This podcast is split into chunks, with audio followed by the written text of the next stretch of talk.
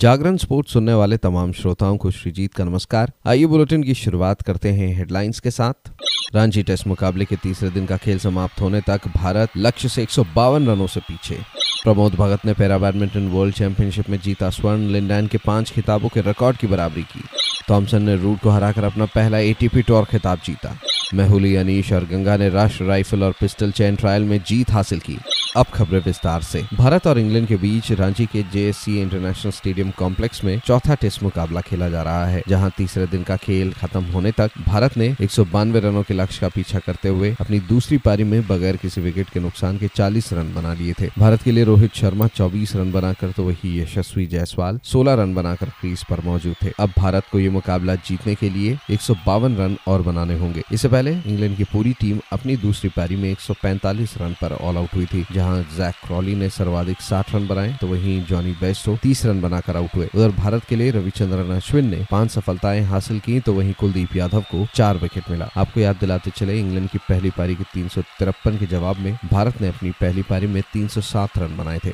उधर para badminton के सबसे लंबे फाइनल में टोक्यो पैरालंपिक खेलों के स्वर्ण पदक विजेता प्रमोद भगत ने एस एल तीन श्रेणी में इंग्लैंड के डैनियल बेथेल को हराकर थाईलैंड में NSDF royal beach cliff BWF para badminton world championship 2024 में अपना स्वर्ण बरकरार रखा। इस जीत में पद्मश्री पुरस्कार विजेता भगत ने कई रिकॉर्ड तोड़ दिए। उन्होंने न केवल बीडब्ल्यूएफ पैरा बैडमिंटन विश्व चैंपियनशिप में लगातार तीन स्वर्ण पदक जीते बल्कि विश्व चैंपियनशिप में चीन के महान लिंडैन के पाँच खिताबों के रिकॉर्ड की बराबरी भी की। उन्होंने 2009, 2015, 2019, 2022 और 2024 में स्वर्ण पदक जीते हैं। इन तीन पदकों से उनकी संख्या चौदह हो गई है जिसमें सभी श्रेणियों में छह स्वर्ण तीन रजत और पाँच कांस्य पदक शामिल है। दूसरी ओर, सुकांत कदम ने भी प्रमोद भगत के साथ पुरुष एकल और पुरुष युगल में कांस्य पदक हासिल किया। अन्य परिणामों में, सुहास यतिराज ने इंडोनेशिया के फ्रेडी सेतियावान को हराकर एस एल चार श्रेणी में स्वर्ण पदक जीता।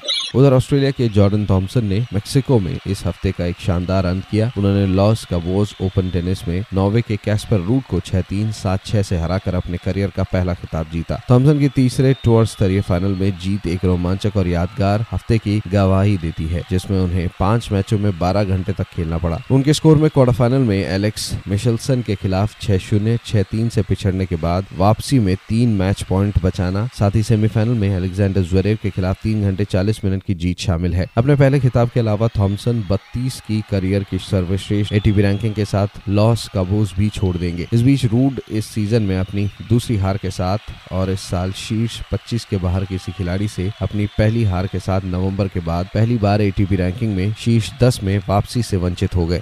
उधर भारत के पेरिस ओलंपिक कोटा धारकों के लिए राज्य शूटिंग अकेडमी रेंज में राष्ट्र राइफल पिस्टल चैन ट्रायल तीन और चार के पहले फाइनल का दिन शानदार रहा, जिसमें पश्चिम बंगाल की मेहुली घोष और हरियाणा के अनीश भनवाला ने एमपी में स्वर्ण पदक जीता। सेना के निशानेबाज गंगा सिंह ने दिन के अंतिम कार्यक्रम में प्रवृत्ति को उलट दिया। पुरुषों की 50 मीटर राइफल तीन पोजीशन को बहुत सारे अंतर के साथ जीत लिया। दो राष्ट्र राइफल और पिस्टल चैन ट्रायल एक मार्च तक चलेंगे जिसमें प्रत्येक दिन तीन फाइनल निर्धारित होंगे। अंतिम दो दिनों को छोड़कर जिनमें प्रत्येक दिन तीन फाइनल निर्धारित होंगे, जिनमें दो दो फाइनल होंगे। मेहोली दिन की प्रथम विजेता रही, मेहुली घोष दिन की और ट्रायल के इस दौर की पहली विजेता रही, जिन्होंने पहले साठ शॉर्ट राउंड में विशेष रूप से ठोस छह के स्कोर के साथ शीर्ष आठ के लिए क्वालिफाई किया। तमिलनाडु की आर नर्मदा नितिन छह के साथ शीर्ष पर रही। तो फ़िलहाल इस अपडेट में इतना ही। खबरों का सिलसिला जारी रहेगा जागरण डॉट कॉम पर। और हाँ खेल जगत से जुड़ी तमाम बड़ी जानकारियों के लिए बने रहिए सिर्फ़ और सिर्फ़ जागरण डॉट कॉम पर। नमस्कार।